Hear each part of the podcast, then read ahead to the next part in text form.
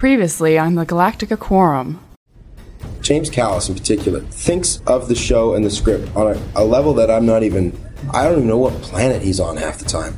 He really, really picks it apart and is really involved with the, the mythology of the show and, and what works and what will make sense. If any two actors could sit down and write an episode, it's those two because they're absolutely brilliant. There's a, just the tiniest bit of the Baltar humor when he was going to stand on the eye and he kind of kicked with his shoe D'Anna's hand out of the way. he was kind of like sitting there like, okay, I'm ready for it to happen.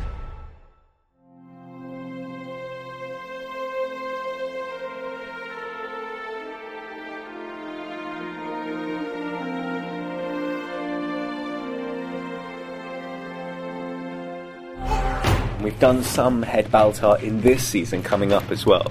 James Callis is bald.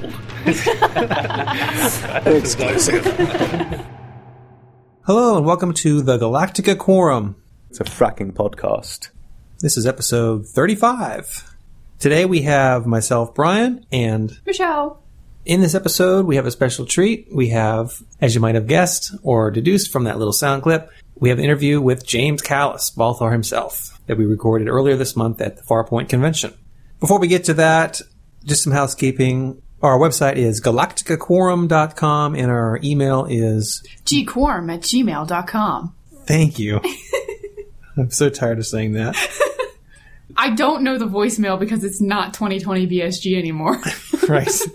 Here's the voicemail number 206 350 6756. Please leave us a message. Visit our website. We actually do have voicemails. We have at least two to play that we will not get to this time because we just want to get right to the interview. And the same goes for a really interesting theory we got about the final five, which we will get to next time. So, like we mentioned, we have an interview with James Callis. When we talked to Aaron Douglas earlier in the summer, he told us that James and Jamie Bamber kind of view the show on an entirely different level, a different plane, and that certainly is true. James has an approach and a viewpoint of the character that is just so detailed and deep, and he just sees the show in just a wide scope. I think that will be conveyed when you hear the interview. But without further ado, let's go ahead and roll into this interview. So we're talking to James Callis. We're at Farpoint Convention. And I have to say, when you first came in last night to the banquet, we were a little bit surprised because you look much different than we've last seen you That's on right. That's right. Is this just something in the interim you've had another role, or, or Um, no, funnily enough, this is for. Uh, there's two things going on. First of all, um, my character in the show had an epiphany. And uh, it seemed that the best way to show the epiphany was that I had a haircut.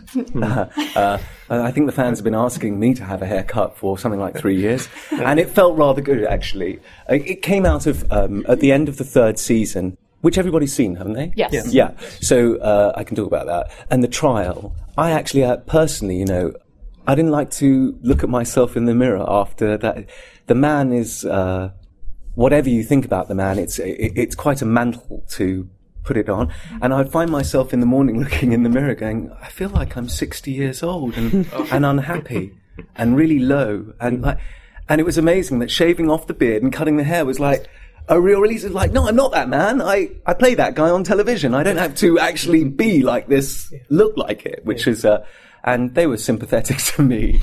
they understood, I think, that it's, uh, you know, it's, uh, it can take quite a toll on you emotionally, anything that you're putting yourself through acting wise like that. And so, uh, he had kind, he has a slight change of heart. And then recently, whilst we've been on hiatus, as it were, forced hiatus because of the strike, I just thought, well, you know, just a little trim yeah. here and there. Why not? James Callis is bald. Exclusive. Aaron Douglas is his haircut.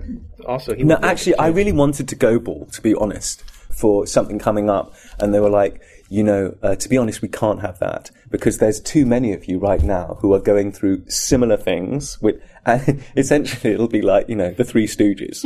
I won't say who the others are, but there are people who don't have hair in our show, and they were like, no, you got to keep some, James.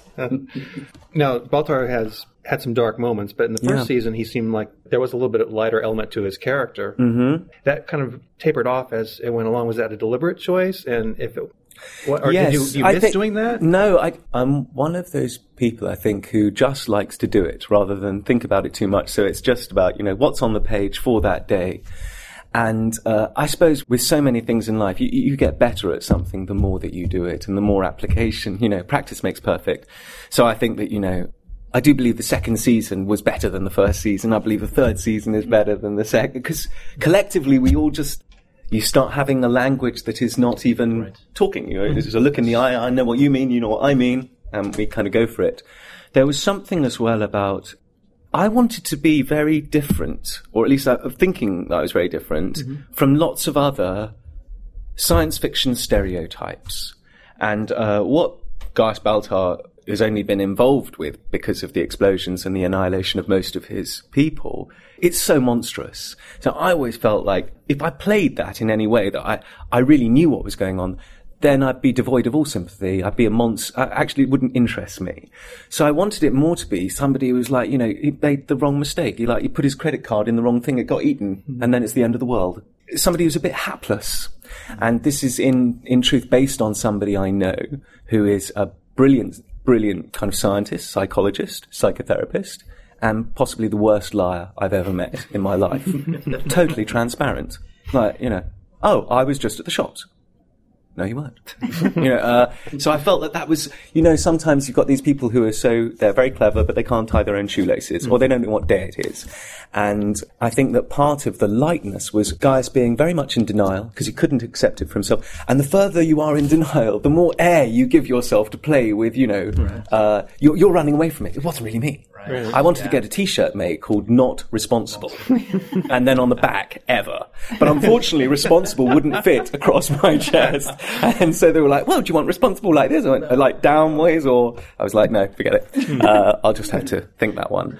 Um, like a sash. yeah. Indeed, exactly. uh, so, as the seasons progressed, and uh, there's some, I don't know who the person was who thought of this thing, but apparently there's, in going through a crisis, humans go through something about denial. What is it? Aggression, acceptance, the five stages of something or other, and. Uh, in, in a strange way, I think Gaius goes through those five stages in every scene, in Yes. every every episode, in every moment. But there's a kind of grand arc, and if I can say on the podcast, you know, the second season gets grittier and shittier, Yeah. and you can't you can't run away from it as much. And then basically, you're like, "Uh, do you know? Um, have you heard of a king rat? Do you know what this it is? Mm. It's actually revolting. Um, lots of rats get together in like a duct or vial from a pipe inside a church. They're all massing over each other. Mm. And basically then they, there's too many of them and they can't, they can't get over each other. In the heat that they then produce, their tails fuse together, mm-hmm. making a kind of Gordian knot. Mm. And then they're all trapped with each other and they all rip each other apart. It is, I mean, I'm making very like revolting faces now because it is so horrible. But that's kind of what happens to the the people in Galactica. We are totally trapped on this on this ship, and the more we're pressed together, the more you're forced to confront so many unpleasant things about other people and unpleasant things about yourself. This is one of the huge strengths of our show um, because. I always like to say it's the end of the world, and if I can possibly do my next door neighbour a disservice, I will. Mm-hmm. Because we're that petty. Mm. You don't actually understand how important it is. You've got your own, your own flipping. Yeah, the world's lost. I lost everything and everything. Now give me back my five quid or whatever, my, my five dollars. it's pathetic, and that's the way that people are trying to run themselves. Mm. So yeah, that's uh, that's a long-winded answer to a rather short question. I love the characters have had some major surprises to them, like what we've known of the final five, like Tigh and Tyrol. Your character, what has surprised you? If you had known when you first started, what has surprised you now that you're coming towards the end of what is a long arc? surprising, I, I suppose, is um, I'm I'm slightly jumping into this season now because you know I'm a man of science originally, and yet a man of science who has dare I like messianic visions. This is very odd. Somebody who uh, you know thinks that that's all bunk and everything has um, what is it? There are no phenomena in nature. Everything is natural. So uh, it's it's rather difficult for him to comprehend, and that's the huge reversal. I suppose as well. What's happening is over the course of the series, although it shouldn't be so hard to understand, is this man's actually getting a heart. He's been a bit heartless before. Heartless, vain, narcissistic, with uh, no consequences whatsoever at the beginning of the miniseries. You know, he's like a rock star scientist with all these awards, sleeps with all these women. One of them happens to be a robot. Oh dear. oh dear. And, uh, slowly he's coming into contact with ever more people. I think in that house that he lived in, you know, what, what would he ever have to do? Roll over to the lab, sleep with somebody, be in the house. It's not very much contact. You can kind of keep yourself in a bubble. Rather nasty, narcissistic kind of bubble. And it's totally been burst. And now he's like with everybody else. And, uh, he certainly feels for people. So, uh, he's kind I don't know if it's religious, although there is a religion kind of coming up with uh, some suitable nutcases to, uh, you know, chant it all out. But this is, I suppose, the big difference or the big surprise is that this uh, man of science has something else going on that he finds it rather difficult to accept. Listening to the Ron Moore podcast, there's oftentimes when he will say, talking about a commentary for a show, uh, that an actor had on the fly come up with something or improvise something. I'm thinking of one of the last episodes from this past season where Romo brings number six the pen, and uh, number six smells the pen, and I thought that was brilliant. And Ron said that Tricia had just come up with that. Yeah. I thought that was great. Is there anything that you particularly remember coming up with? I, I think we all come up with stuff like, you know, the whole time. There's things written down in the script that you either pay attention to or you don't, uh, as the case might be. The lines you're always paying attention to, some of the stage directions don't make sense when you've got the thing actually on the floor. Mm. I think that we're all lucky because we're kind of a, a very instinctive cast and intuitive. This kind of thing is happening all the time, I think. One of my favorite Baltar moments from season three, I think, was during the Rapture episode when D'Anna's dead on the floor and Baltar steps into the light. Yes. And he, you, takes his shoe and he just kind of flicks her wrist out of the way. I just thought it was comical. It was funny. I, I don't know where that came from. I'll tell you where that came from. That's that's a kind of a thing like Tricia sniffing sniffing the pen. It's like um what what's the um okay. Let me digress slightly to talk about musical farts. Mm-hmm. okay? Because this is a very, it's actually it's not my phrase, it's a friend who I work with in London, but he's like, you know, you set up something amazing. It's like, you know, the the, the warrior comes forward, he's got his sword on his hilt, his face is all bloody and everything like that, and then somebody farts. it's like you totally take away the the awesome, you know, like that. You're um you're pulling the rug out from out somebody's feet. So I felt, you know, this was this huge thing and the big moment, and you know, if you are the chosen one, there's a certain deference that Guy certainly doesn't have. You know, so he's going to kick her leg and get out of the way, you selfish cow. Yeah. It's my moment now. And he doesn't even know how to control his own moment, which is why I did that shuddering thing about. Actually, no, that totally was ripped from Soap. Did you ever see Soap? Yeah, it was a great show. I loved Soap. And there was that. I f- is it Burt from Soap? Is what's his? Is his name Burt? The guy with white hair. There's this so. wonderful bit where, but totally, I was copying this thing where Burt is sitting in the bath, and I think he's talking to Benson, uh, or or his wife at the time, and she says, "What's wrong, honey?" He goes, I'm invisible. I can make myself invisible.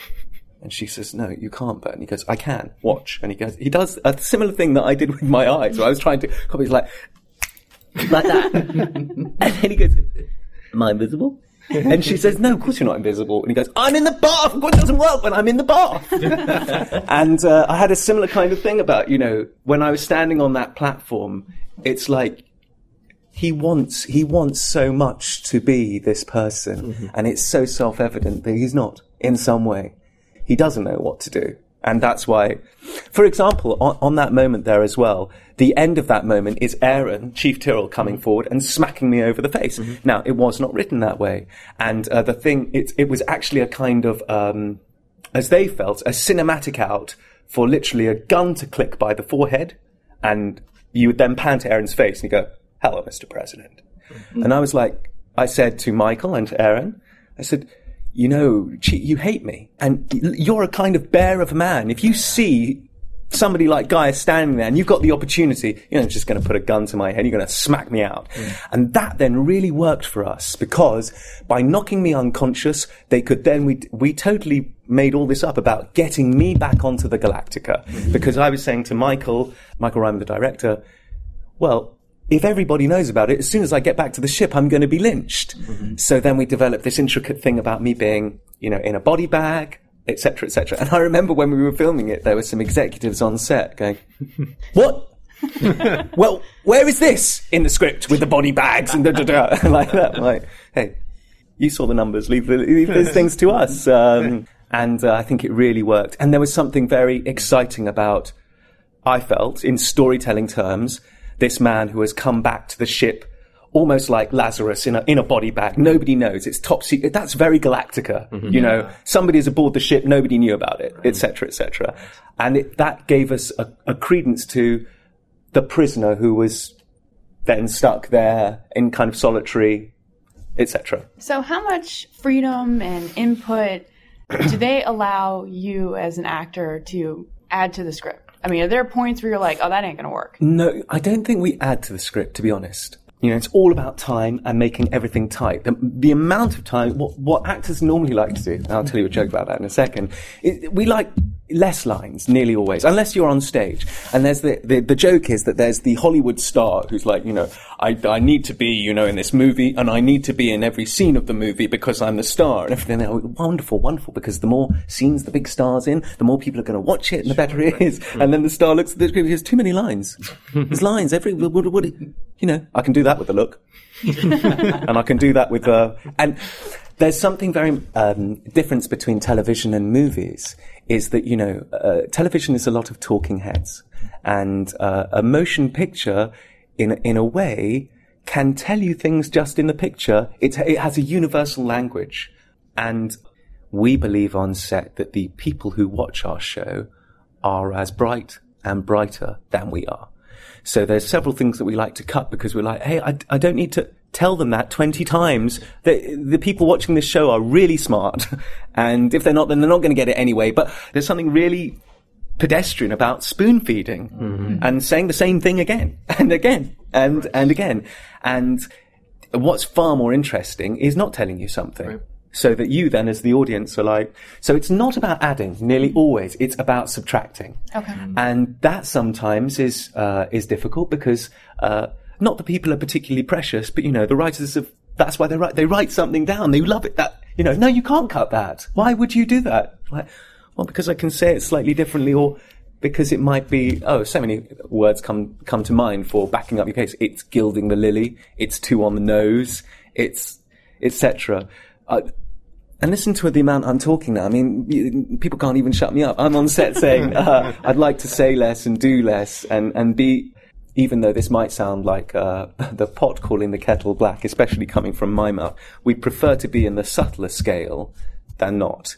And obviously my character has difficulty with that because he's not subtle. But there's ways in which people can be. So you only want to cut something if you find it like impossible to say, or you, you, it doesn't come naturally out of your mouth. And as an actor, the only way that you're ever going to find that out is actually if you say the line yourself and try it. And uh, there, there is no point ever in like you know going to somebody going, I can't say this or I can't do it if you haven't actually rehearsed it and been through it. It that's uh, senseless. So you've got to try everything, which is what, what we do. Do you think in the post-strike TV landscape that well, we've been subject to a lot of bad TV, just the reality shows, the American Gladiator, and whatnot, and, Mm. and that's the antithesis of smart viewers. Really, it's they don't want to think; they want to sit there and kind of Yeah. tune out. Do you think another show like Battlestar could happen again? Is the situation changed such that they're not going to want to invest in a show where people do have to think a little bit more? Or I'm not sure. I um, I think that the way that technology is going, which is you know driving. Look at the we're recording on these very funky looking space age things, and you know the the technology is pushing us to a certain a certain place right now. I have to say that you know I don't see I don't see TV getting dumber particularly. Uh, I think once the bar is set, and there's so many great programs on, scripted shows on, you know, you learn from them and you want to do something slightly different from it. I mean, there's some reality TV shows I love watching. I mean, really love watching. I don't know if you saw Jack Osbourne and the Recruits. Did you watch any I of that watched stuff? some of that, yeah. That's just such great drama. He really buffed up for that, too. Did he? Yeah, well, he was a big kid. Yeah, but he So- still looked big. I thought that was kind of cool in the sense of that he uh, He was very, you know, normal.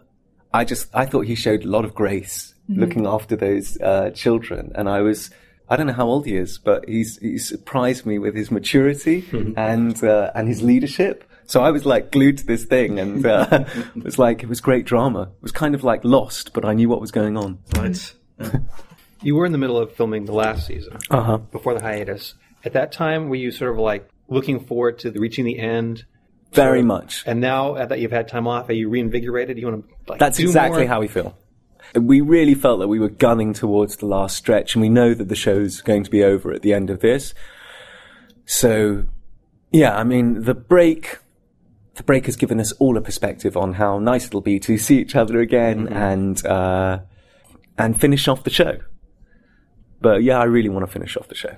So you're ready to move on to something else? Oh, I mean, yes, I think I think we all are. I think we all are. I think the writers, I think you know the actors, everybody is. Uh, there's only so much as well on it, I believe, on a really well contained show like ours that you can do, and I think that was such a smart decision by Ron Moore mm-hmm. and David Eick that you know they didn't want to go on for 14 seasons. and there's the old joke about you know this is the episode where Adama loses his pen. Oh. Oh dear! and now he'll find it. no, no, no. That's in the next episode. exactly, exactly when he finds it again. So yeah, we, you don't want to run out of ideas, and you want to keep everything kind of compact. Mm-hmm. You get to play a character that has many aspects to his personality, Mm-hmm. but you also had a brief chance to do the head Baltar. Hmm. How did you approach him differently than the regular? I think on, on a very simple level, Head Baltar is just in control in a way that Gaius isn't. And we've done some Head Baltar in this season coming up as well. That has been, for me, really great. Watch out for that episode. I love it. I mean, why would I love it? uh, yes. Uh, so it's uh, he's just more in control. I suppose what is it? It's almost now thinking about it. It's like if Gaius had a hero, it might be Head Baltar. He's like in control. He knows what he wants. He's dapper. He's serious, and he doesn't have the same. Um, you feel like if you got hold of Head Baltar, you'd actually be able to hold something, whereas Gaius is like a fish. He's like uh, grab it. He's gonna. He's like Teflon. He's gonna fly out of your hands, or you know, he's. Uh, Slimy. I don't know. It's like he's, so Head Baltar's what not. you. Yeah, okay, well I said it. There he is. There he is. The show is very much a mirror of our time. It started at a time that was post 9 11.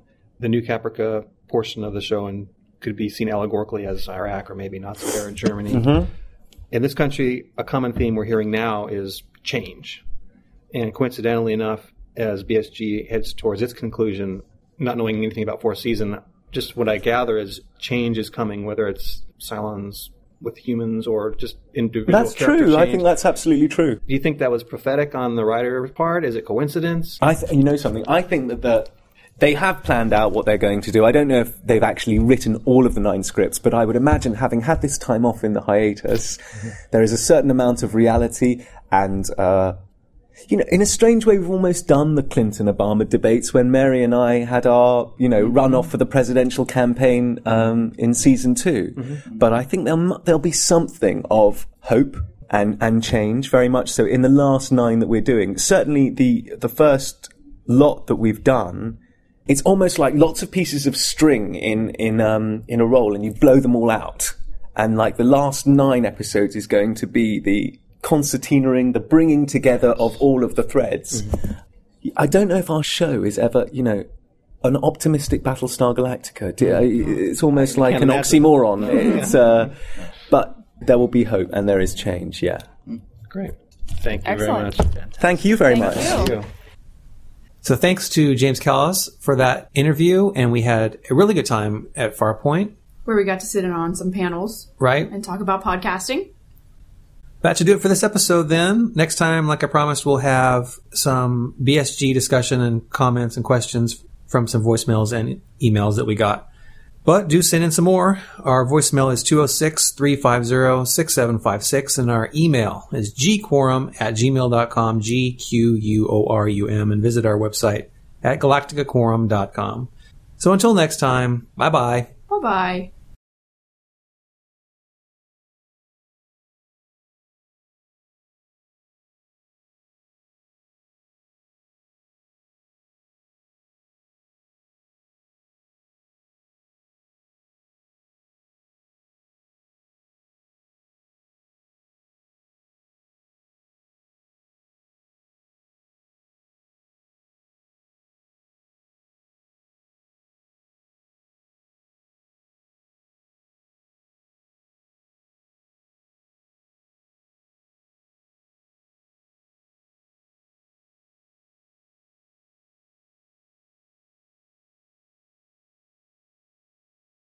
Hopefully I will talk about Battlestar. You know, rather can talk than- about anything, you know. really. Talk- right? Go Exactly. on a tangent if you want.